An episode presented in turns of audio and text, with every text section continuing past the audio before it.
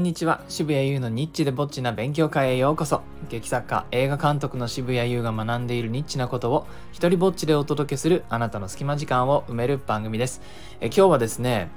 君たちはどう生きるかに見た宮崎駿監督の願いというタイトルでお届けしようかなというふうに思いますまあですね、その、ちょっとね、大胆なタイトルをつけちゃいましたけれども、えー、見てきましたよ。君たちはどう生きるか。ね、もう伝説の宣伝ゼロ作戦で、ポスター1枚だけというね、この、この時代、この情報が溢れ返りすぎる時代、えー、Twitter だろうか、Facebook だろうが、ツイえー、TikTok だろうがね、どれもスムーズに言えませんでしたね。を開くともう何かしらこう見に来てください、これやりますっていう情報がこう溢れ返る中、えー、一切情報を出さないという宣伝手法で、で、どうやらね、あの、連日席が埋まってるらしいんですね。すごいね。あの、もうね、これはもうスタジオジブリが積み重ねてきたからこそできる作戦だっていうのもあるんですけれども、それでも勇気が必要なね、作戦だったなって気はするんですけれども、それをですね、えー、妻と見てきましたよ。あの、新千歳空港に映画館があるんですね。これ皆さんご存知ですか？あの北海道の新千歳空港に僕らちょっと映画のロケハンで北海道に行ってきたんですけれどもその帰りにですね、え、プロデューサーが撮ってくれたあの空港飛行機の時間までちょっとだいぶ時間がロケハンが終わってから飛行機までの時間がですね8時間とかあってこれどう潰すみたいな風になってですね、えー、まあいろいろ見るとかもできたんでしょうけどちょっと僕らは疲れ果てていてもうどこかで落ち着こうというわけで、えー、少し早めにま空港に行って、えー、まあ、ちょっとなんかそこで落ち着こうよみたいな話をしててでその道中で思いついたわけですね。ああそこそういえば映画館があったよねって言って。であの君たちはどう生きるかやってるからこれあの入れたら見ようよって言ってね。で行ったわけです。そしたらですね あのこれあの映画の話の前の前前座の話が長くなって申し訳ないんだけどあの空港に映画館を作るってビジネス的にどうなのって思う経験をさせていただきました。皆さん考えてください。あの映画館がね、えー、空港にあった場合そこで見るとなるとあの飛行機の飛行機に乗るってだけでもまあ国内線だったとしても1時間くらい前に行きますよね。チェックインがあり、まあ、それもね最近オンラインでできますけどあの保安検査場通ってとかってあるし。そうするとまあ映画見なくたって1時間前ぐらいに行きますよね。でさらにじゃあえここで映画見ようってなったらその映画の時間始まる時間とかも決してね10分ごとにやってるとかじゃないじゃないですか。そのねあの作品によっては23時間に1回しかやってないからそのそれの時間もプラスしてっていうと45時間フライトの45時間前に行ってようやく映画を見る余裕がある感じですよね。だから結果どうだったかっていうとね東京で見ようもんなら君たちはどう生きるかはもう連日席が埋まってるのにここではですねここではガラガラでほぼ2人の妻とほぼ貸し切りでこれ見てまいりました。あの2人でこれはこれは赤字なんじゃないかっていうことをしきりに心配して大丈夫なの？来年ここはこの映画館もうないんじゃないの？みたいなことを言いながらね、えー、見てきましたでですねあのネタバレを気にされる方のために、えー、基本、基本ぼかしを入れて話してが、まあ、頑張って話してみようと思います。あのー、見た人には、ああ、あのことかな、みたいなさじ加減を狙います。たただですね、僕はどっちかっていうと、あのー、いい作品であればあるほど、ネタバレしてもそれに頼るっていうふうに思ってます。あの、どちらかというと、犯人はこの人だとかね、そういうこの本当に、えー、一回見たらもうそれで全てが分かってしまうような映画はネタバレしたらさすがにダメかなと思うんですけどそうじゃないより芸術的な、ね、アート的な作品であればあるほどなんか何が起きるとかっていうのはそのそれを知っててもそこまであの劇場体験感激体験がうんと失われる損なわれる気はしないんですよね。まあ、なのでそういったスタンスの人間がえー、気にする程度の話し方にはなっちゃいます。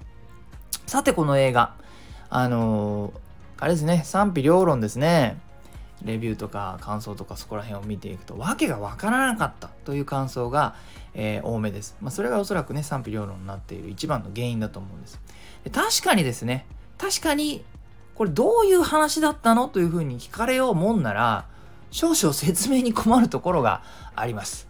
えっ、ー、とうんと大きな筋で言うとこれは男の子がお母さんを探しに行く話ででもお母さんかというと厳密にはお母さんではなくてそしてどうしていなくなったかというのもいまいちわからなくて、えー、あれ？そもそも探しに行くほど感情移入してたかな？みたいなこの 整理していくとですねうんどんな話だったかなっていう感じにはなるんですね。えー、あのねスタジオジブリ作品が苦手な僕の父がこれを見ようもんなら開始そうですね10分ぐらいでもう寝てるんじゃないかっていう感じのお話でございました。ただですねあの訳が分からなくても大した問題じゃないなっていうのがやっぱり作品の力強さでした。なんか映っているものがその都度その都度力が入っていたり美しかったりするとその時その時の説得力と引力があるからなんか見てられるんですよね。すごいですよそこはもうあもうなんかさすがだな、うん、芸術家のこうね最後の力をこう振り絞って決して全然そのパワーの衰えとかを感じさせないえー、瞬間瞬間の力強さをずっと見せつけられたという感じがありました。ただですね、じゃあ僕がそのストーリーを作る人間の視点として言わせてもらうと、なんかちょっと都合がいいなというふうに感じたんですね。まあ、ここがちょっと今日のラジオのタイトルとつながっていくところなんですけれども、例えば主人公がですね、まあ、今パッと思い出す限り2回ぐらいピンチになるんですけど、ピンチになっても、わりかしすぐに助けが来ちゃうんですね。なんか、まあじゃあピンチじゃないじゃんって話で、あのー、しかも、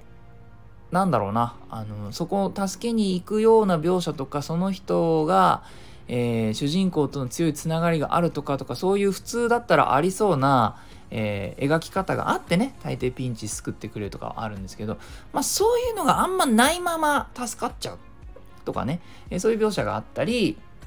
それからあのルールの説明が割とこうすぐに入ってきてしまう。えー、ここではこういうルールがあってそういうことをするとこうなるよみたいな,、まあなまあ、ファンタジーなので、えー、普通のね今の現実世界とは違うルールがあるわけです。えー、なので、まあ、何かしらの説明が入るんですけどもこういうのってあのじゃあどういうふうに我々その物語を作る人間がやろうするかというとなるべくセリフで説明しないで主人公がまそれに引っかかってしまうとかそれによって何かミスを犯してしまうとかで、えー、そこの説明をするんですよね。なのでその失敗が起きる前に説明をしてしまってその失敗を回避できてしまうっていうのは、まあ、あんまりおすすめとは言われていないやり方なんですが、まあ、割とそういうことが一度ならず二度ならず3回ぐらいは起きるんですね。で、これはね、ストーリー作りの初心者がやると100%指摘されるやつなんですけども、なんか大御所がやると僕は意味が生まれるなというふうに感じたんです。えー、で、それがね、この映画の僕のなんか一番強い、うんと、心が動いたところなんですよ。えー、この作品はですね、ストーリーのが進行するたびに世界が変わっていくんですね。最初は現実世界なんですけれども次はその現実世界の中にある、まあ、ちょっとした建物の中に入って、えー、その建物の中ののシーンがちょっと続いて今度その建物の中からさらに別の世界に、まあ、ワープじゃないですけど沈んでいくような描写があって変わりその変わった世界の中でも、えっ、ー、とまあ、23箇所場所が変わっていくんですね。なので、えー、作中ちょっと世界が変わり続けるっていうような、え、構成になってるんです。で、その度に、あの、ナビゲーターがいたんですよ。ここはこういうルールがあって、えー、こんな感じの世界だよみたいなことを親切に教えてくれて道案内をあのしてくれる教えてくれるだけではなくなんなら一緒にね行動を共にしてくれる人物がいのいたんですね。で、あの、別世界に行ってナビゲーターがいるというのは、あの、決して宮崎さんに限らずいろんな人がやる手法で、で、思えば、あの、宮崎監督作品に多めかなという気もします。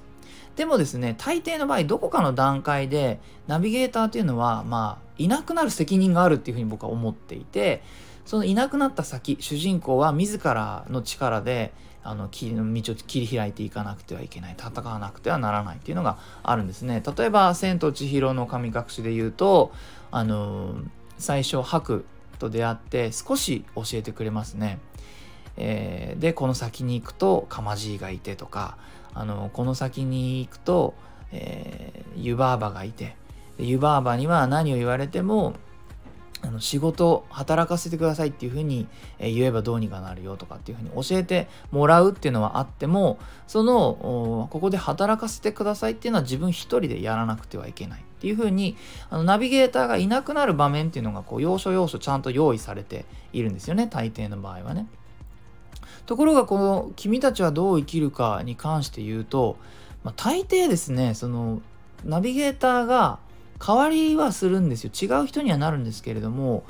大体一緒に誰かがいるんですよね。そこに何か僕は大きな違いとまあ大げさかもしれないけど少しメッセージのようなものも感じたんですね。それはそうかなんだかここに来て最後の作品になって